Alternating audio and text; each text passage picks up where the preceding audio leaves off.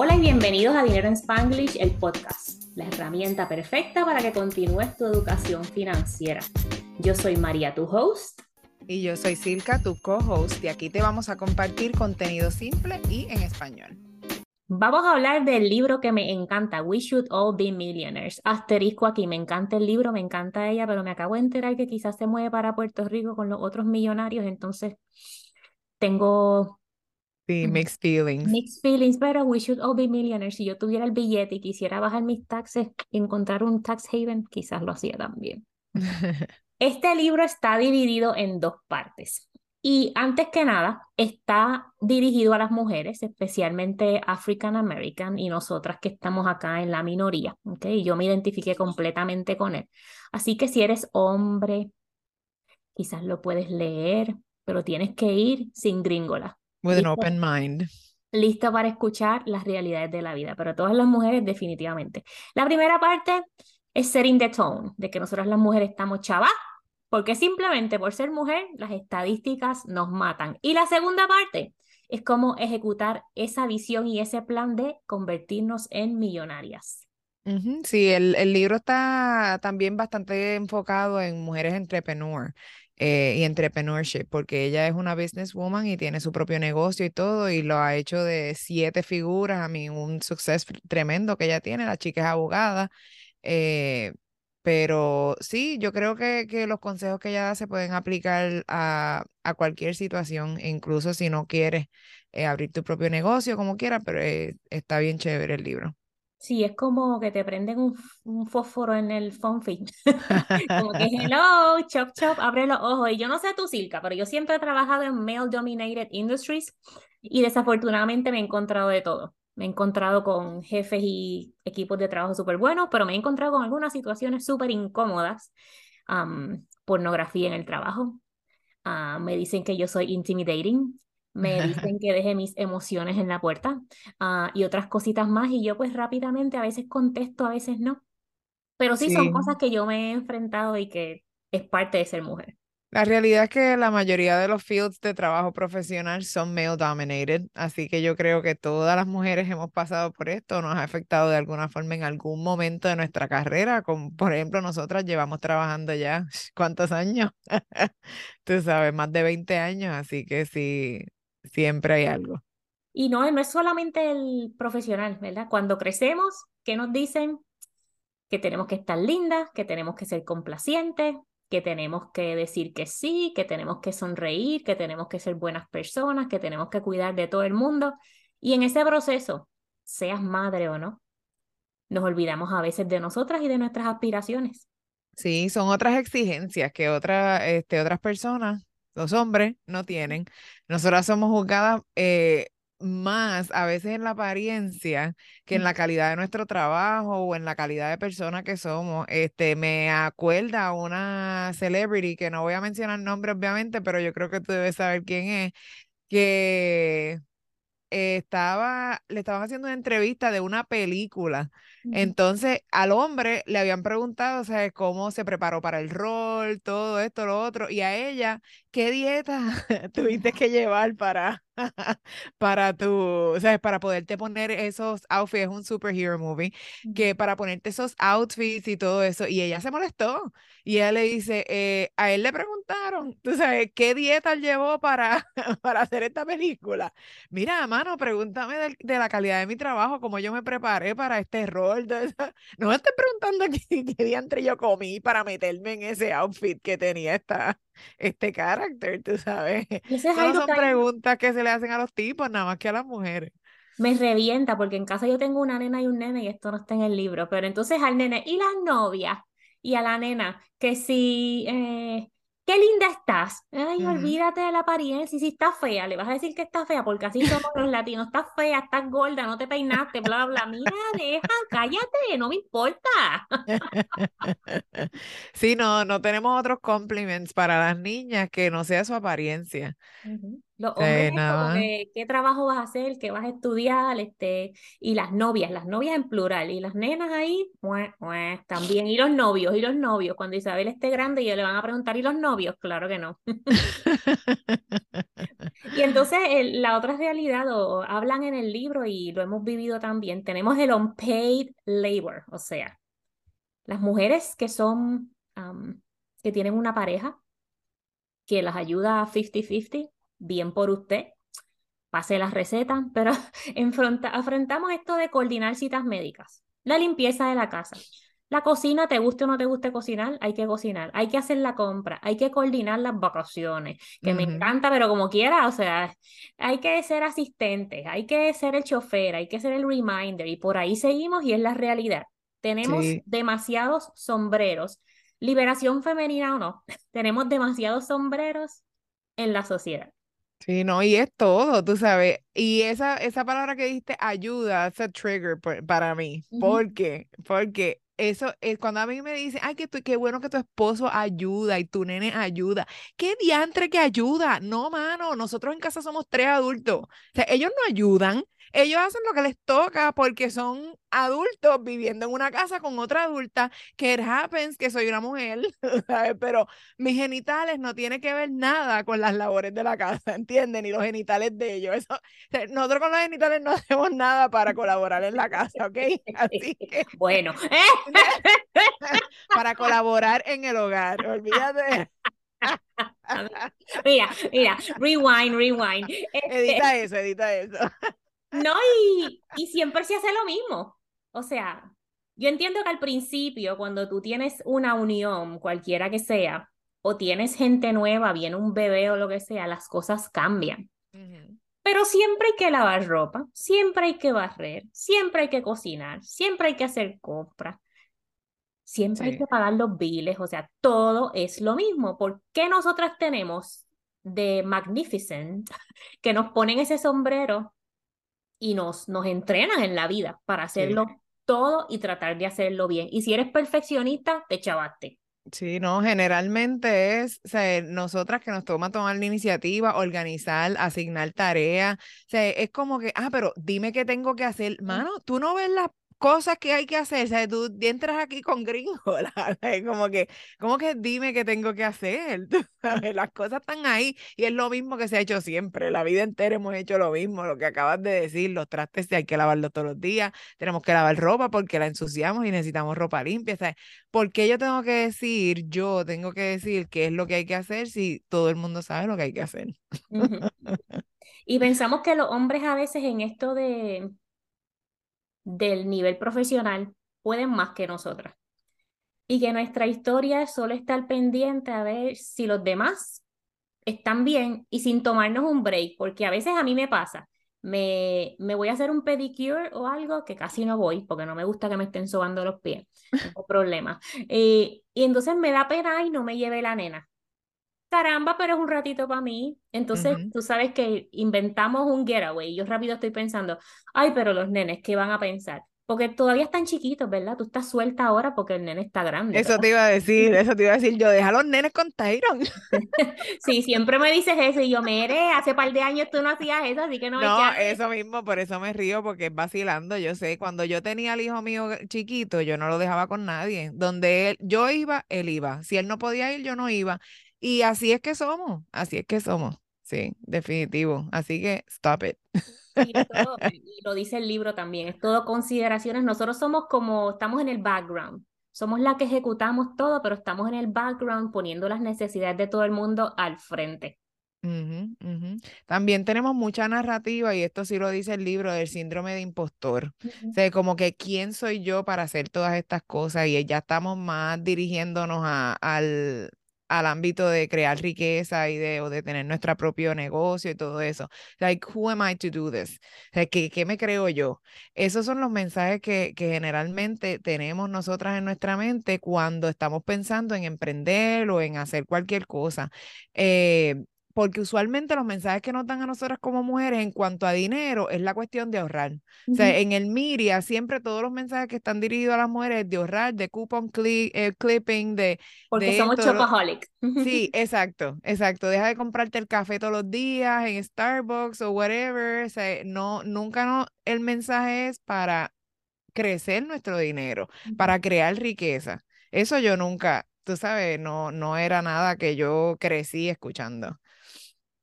Sí, parte de esta, de lo que dice el libro es que tienes que poner tus límites, definir qué es importante para ti como persona, qué es lo que quieres hacer y ya un poquito, ya mismo vamos a empezar a hablar de esa visión de millonaria, pero en, por ejemplo, te voy a dar un ejemplo en casa y ella lo da en el libro de que contrató un chef porque se pasaban peleando por la comida, como que el argumento de que llegó tarde del trabajo, hay que cocinar, terminamos comiendo a las 8. Y en casa, la realidad es que hace unos cuantos años, cuando estábamos en la propiedad anterior, nos dimos cuenta que nos pasábamos peleando por quién va a limpiar el baño, hay que cortar el patio porque está muy alto. Mira, terminamos contratando esos servicios. Yo tenía una señora que venía a casa cada dos semanas limpiaba y ya lo que nos tocaba era organizar y mantener la casa tidy en lo que ya venía otra vez. Igual con el patio, mira, llama al don este que corta la grama o que pone el mulch y eso y ya, y te evitas esos problemas. Y eso son parte de las cosas que nosotros podemos alcanzar y adquirir teniendo mayores ingresos, porque a veces nuestro problema, o la mayoría de las veces, el problema no es el chopaholic, el problema es los ingresos. Y en vez de preguntarnos a veces, que es algo que dice el libro, ¿en qué voy a gastar menos? Pregúntate, ¿qué vas a hacer para ganar más dinero? Exacto, exacto. Sí, ¿no? Y también nos creemos que no somos buenas con el dinero. O sea, que no podemos hacer las cosas que, que, que, queremos hacer ni crear nuestra riqueza. Eh, un, en el libro salía con un estudio de Fidelity, nuestro favorito, que estamos buscando sponsorship. Arrojó que las mujeres inversionistas llevan más de una década outperforming men investors. Así que eso es probado por estudio. Así que las mujeres tenemos poder. Eh, también tenemos miedo de, que, de querer más o de que la gente nos vea como que somos muy ambiciosas o codiciosas y eso, cuando la realidad es que el dinero es más que necesario. Y el que dice que el dinero no compra la felicidad y ese tipo de mensajes usualmente lo dice para justificar no tomar control de su situación financiera y hacer los cambios que en verdad esto se necesita. Y de ahí, de hacer esos cambios y de tomar ese control, llega las decisiones que tú acabas de decir. Puede tener una persona que vaya a limpiar tu casa, si eso es lo que te hace feliz, o puedes coger un servicio de comidas o lo que sea, pero tú sabes, lo podemos hacer, lo podemos hacer. Tenemos que quitarnos esa narrativa de la mente de que, de ese imposter syndrome de que no podemos hacer las cosas. Sí, eso lo logramos, eh, es en este libro que ella dice como si algo te causa envidia, get fueled by envy, como que, como que no es nada negativo, pero si tú le tienes envidia a alguien en social media, pues trabaja tan duro como esa persona para llegar ahí, porque social media o los amigos o algo vemos solamente los éxitos, pero no vemos todo lo que está detrás. Entonces, get fueled by that, crea tu plan, rodéate de gente que sea tan ambiciosa como tú y dale, si tú ves una familia que se pasa viajando tres veces al año internacional, y yo creo que lo dice en el libro también, que su budget de viajar es como 15 mil pesos al año por darle experiencia a los nenes, pues tírate si eso es lo que tú quieres, dale, pero tienes que crear un plan para lograrlo, no te puedes quedar con los brazos cruzados, que la envidia no te mueve, solamente estás ahí como un perro rabioso detrás del teléfono viendo cómo los demás disfrutan y tú te quedas estancado o estancado. Sí, no, decir como que ah, yo nunca voy a poder tener eso. Entonces, ¿por qué? Nunca vas a poder tenerlo si nunca empiezas a hacer un plan o a ni siquiera mirar tus números, mano. O sea, a lo mejor tienes el dinero suficiente, pero estás, o sea, estás desorganizado y no sabes cómo organizarte para maximizar tus ingresos, pues claro, nunca lo vas a poder hacer. También otra cosa que ella dice en el libro que a mí me, me llamó bastante la atención porque esto es una cosa tan desde que yo nací, siempre las mujeres, para mí, en mis ojos y en mi familia, siempre hemos tenido la oportunidad y el acceso a tener cuentas de banco, todo eso. Yo tenía una cuentita de populoso cuando yo era chiquita y todo. Así que yo eso nunca lo vi. Pero cuando tú miras la, los datos de que esto es una posibilidad prácticamente nueva para las mujeres, porque no fue hasta el 1960 que las mujeres tuvimos la oportunidad de abrir cuentas de banco sin tener el envolvimiento de alguien, de algún hombre de nuestra familia. O sea, ya mi mamá había nacido en el 1900, para el 1960. Mi abuela, o sea, we're just one generation removed de mujeres que no tenían ese tipo de acceso. Tú sabes, eh, y no fue hasta el 1974 que pudimos abrir cuentas de crédito sin tener un cosigner que fuera hombre. o sea, solamente por el hecho de ser mujer nosotros necesitamos un cosigner hasta el 1974, que se aprobó el Equal Credit Opportunity Act, que entonces ya eso no era ilegal hacerlo. Tú sabes que it's, it's wild. O sea, en, entonces... El otro día. exacto, en el 74, un par de añitos antes de nosotras nacer, tú sabes, así que no estamos ni una generation removed de eso. Y el que, o sea, tenemos que también pensar que cuando las cosas se hacen ley, no es de inmediato que se empiezan a implementar, tú sabes, porque si vamos a poner que eso se hizo ley en enero y tú quieres aplicar en enero 3 como una mujer, pues ¿qué te van a decir? Ah, es que tú no tienes eh, experiencia de crédito, así que todavía necesitas un cosigner. Entonces, las cosas toman tiempo una vez que se hacen ley para tomar efecto. Así que probablemente hasta nosotras cuando éramos chiquitas en los 80 todavía esos efectos estaban ahí latentes. Yo me acuerdo de mi hermana, yo no sé si escuché el podcast, pero en algún momento yo escuché que ellos querían comprar casa y porque ella estaba conviviendo y no estaba casada, no podían y terminando, terminaron casándose para poder comprar una casa. Y eso fue en los 90s o algo así. No sé si fuese la única razón por la que se casaron, no sé. Pero yo como que tengo esa memoria de que no le no podían comprar una casa al menos que estuvieran casados. Inclusive yo me acuerdo que los planes médicos antes, nosotras de adultas, porque me acuerdo también que es el relajo, nos casamos por el plan médico cuando nos mudamos a Estados Unidos. No podía, yo no podía poner a mi esposo, al que es mi esposo ahora, en el plan médico sin estar casados. Yo creo que eso cambió reciente, o sea, y estamos hablando ahora de casamientos y todo, pero, No, bueno, pero otra cosa, completely unrelated, pero similar. Yo me traté, o sea, yo tuve a mi hijo a los 21 años, ¿ok? 20 años después, par de días después cumplí 21. Desde ese entonces, mi esposo y yo estábamos seguros de que no queríamos tener más niños, nosotros uno y ya, ¿ok? Y back then no nos operaban. O sea, en Puerto Rico, por lo menos, yo traté de ir. O sea, mira, que me operen. Que... No, porque, y si tu esposo quiere tener otro, otro, es que a mí qué mierda me importa mi esposo, ¿entiendes? Yo te estoy diciendo. Yo creo que hasta todavía, eso es así, yo no sé. Bueno, no, ya no. Por lo menos aquí en los Estados Unidos no, porque yo fui y me operé y mi esposo sí, no se enteró. O sea, él no tuvo que estar allí, él no tuvo que. A mí se enteró, obviamente, porque yo se lo había dicho, ya se lo habíamos hablado. Epa, se enteró aquí. No, no, no, él, lo sabía antes de yo hacerlo, pero eh, en, el, en el hospital, en la oficina del médico, no me preguntaron nada. Entonces, yo llegué, dije, esto es lo que quiero, pam, me hicieron el appointment y lo hicieron. Pero sí, yo creo que en, en, en lugares todavía que no te lo hacen sin el consentimiento. jovencita tampoco. Yo creo que también tiene que ver mucho la edad.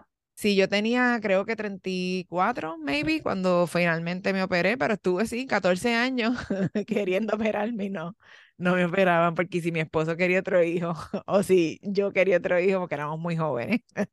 Eh, otra cosa que ella hace aquí es crea la visión de la vida que quieres vivir. Si quieres una vida, por ejemplo, si quieres un entorno en tu casa que sea, que te dé paz, pues crea esa visión y tírale para alcanzarla. Y yo, el ejemplo que ella da aquí es lo de las vacaciones, lo tengo acá en mis notas. ¿Tú quieres tomar vacaciones de thousands of dollars a year? Busca manera de generar esos ingresos y ponlos ahí. Pero estas cositas no ocurren de la noche a la mañana. Sí, tenemos que darle prioridad a nuestras metas y, y darle prioridad a nuestras metas es un paso que no lo podemos brincar si queremos construir riqueza. Eh, tenemos que, que a mí trabajar para lo que queremos, tú sabes, realmente, y esto es para todo. Cuando nosotros estamos estudiando, tienes que darle prioridad a tus estudios. Cuando estás construyendo una carrera, tienes que darle prioridad a tu carrera. Tú sabes, es todo para construir riqueza. Y como mujeres, tú sabes, tenemos eso, one hurdle more, que la sociedad quiere que seas una madre súper, como que no tienes trabajo, y, está, y el trabajo quiere que estés committed al trabajo, como que no tienes familia. Y lamentablemente no se puede dar 100% en los dos lados porque no tenemos 200% para dar. Solamente hay 100% para dar de un pie. No se puede cortar en más nada. Así que, tú sabes, es bien, bien duro eh, yo con esas prioridades como, como mujer, pero si es importante para ti, eso es lo que hay que darle prioridad. Sí, cuando estés creando esta visión de millonaria, delega. Hay cosas como ahorita mencioné la limpieza o el patio o la comida o el guiar los muchachos. Se nos hace difícil porque pensamos, ay, eso es vagancia. Hay una cosa por ahí que no está en el libro, yo creo, yo no sé qué. Nosotras las latinas no sabemos descansar porque siempre es como que, ¿qué tú haces ahí en el mueble sin hacer nada? Y a veces eso yo lo digo, pero, pero no, no nos damos permiso a descansar, ni tampoco le damos a nuestra familia permiso a descansar tampoco. No hay que estar ocupada todo el tiempo, el cuerpo y la mente necesitan descanso, pero todo esto es parte de tu gran scheme del, millonar, del millonariamiento. Nueva palabra. Algo más también tenemos que exigir que nos paguen lo que valemos, tanto si tenemos negocio propio como si estamos en una empresa. Si estás trabajando para alguien, tienes que hacer un market research y prepararte para pedir ese aumento. Cuando ganas mejor, como una mujer, puedes ayudar más a más personas si ese es tu deseo una mujer con dinero y con poder puede hacer un impacto increíble en su familia y en su comunidad. Y eso es una cosa que, que de hecho, en mi familia se ha mencionado. Eh, porque tengo eh, una prima que es abogada, entonces ella quería estudiar porque a ella le gusta ayudar a la gente. Entonces su mamá le dijo, eh, hazte abogada y así tú puedes ayudar más con ese poder que te va a dar ese degree de leyes, vas a poder ayudar más a la gente que si, e, que si lo que tienes es un bachillerato o tienes otro tipo de degree, ese degree y ese conocimiento te va a ayudar a hacer un impacto más grande del que tú puedes hacer si no, si no lo tienes. Está súper. Y entonces en la segunda parte de, del libro es para que empieces a crear ese plan de millonaria, ¿verdad? Ya tienes que cambiar tu mentalidad, reconocemos que las estadísticas están en nuestra contra, tenemos que crear ese sistema y ese equipo para comenzar a delegar. Pero entonces ahora empieza a pensar qué tienes para ofrecerle al mundo. Quizás es algo que ya haces y quieres cobrar más y te gusta. Quizás es algo que no haces, pero la gente siempre te está preguntando que los ayudes. O quizás es alguna idea alguna pasión que tienes ahí dormida que no te has atrevido a tirarte a hacer algo. Entonces, esas son ideas que tú puedes monetizar. No todos los hobbies se van a monetizar, no todas tus ideas, no todo lo que haces se van a monetizar, pero hay algo de lo que tú haces o de lo que puedes aprender que hay alguien por ahí buscando para pagar ese servicio o esa idea o ese conocimiento. Y es interesante que lo primero que tú le dices, o sea, cuando que la gente te dice, ah, es que yo no, no sé hacer nada, yo no, no, pero tú tienes un trabajo y en ese trabajo eres valorado porque te están pagando por hacer ese trabajo. O sea, así que sí, siempre tenemos algo para ofrecer. Sea trabajando para una empresa en un 9 a 5, porque nosotros no estamos descontando eso, al contrario, nosotras dos tenemos un 9 a 5. Tú sabes, pero si tienes ese deseo de ser entrepreneur y de tirarte con tu propio negocio y todo, también we encourage you para que lo hagas, porque sí, tienes ideas valiosas y tienes ese conocimiento y esa pasión y esas cosas que tienes en tu mente, el mundo las necesita, así que adelante. Establece tus precios. Al principio, cuando tú estás haciendo market research, tú puedes dar cositas de gratis. Ayudar a la gente de gratis se siente bien, pero eso no paga los biles, mi gente. Y en esta me identifico porque las horas que yo paso aquí creando contenido y planificando y editando y haciendo cosas de dinero en Spanglish, me encanta, pero son un montón de horas.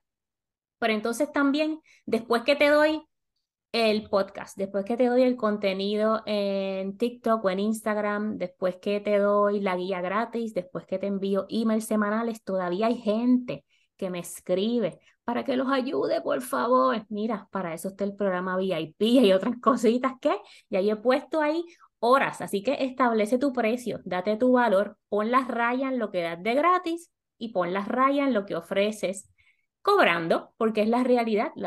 mi tiempo vale, el tuyo vale. Cuando tú identifiques eso que tú puedes cobrar, tu tiempo vale también. Después que tengas la idea, que establezcas tus precios, hagas tu market uh, research, que no te dé miedo a delegar para que entonces crees ese equipo de negocio o ese tipo de negocio que te va a llevar a hacer millonaria because we should all be millionaires. Solita logras poco, con un equipo logras más y como dijo Silka ahorita, mujeres con poder y dinero ayudan más que las que no tienen. Bueno, y este ha sido nuestra opinión y nuestra eh, review del el libro We Should All Be Millionaires by Rachel Rogers. Em, sí, pues no, nos gustó mucho este libro y aquí está lo que nosotras pensamos. Eh, gracias por escucharnos y nos sabes que, no, sabes que nos encuentras en todas las plataformas de social media, en Facebook, en Instagram como Dinero en Spanglish y en todas las plataformas de podcast. Recuerda darnos un review, darnos todas las estrellas porque nos amas y adoras nuestro contenido. Así que eh, te esperamos por allá. Muchas gracias por escucharnos hoy. Bye. Bye. Si estás ready para crear tu plan financiero y encaminarte hacia la independencia financiera, Revisa las notas del show para que veas más información sobre el programa VIP de Transforma tu Dinero. En este programa vamos a trabajar juntas en ese plan hacia la independencia financiera. No lo sigas dejando para luego. Tú y tu futuro te lo van a agradecer.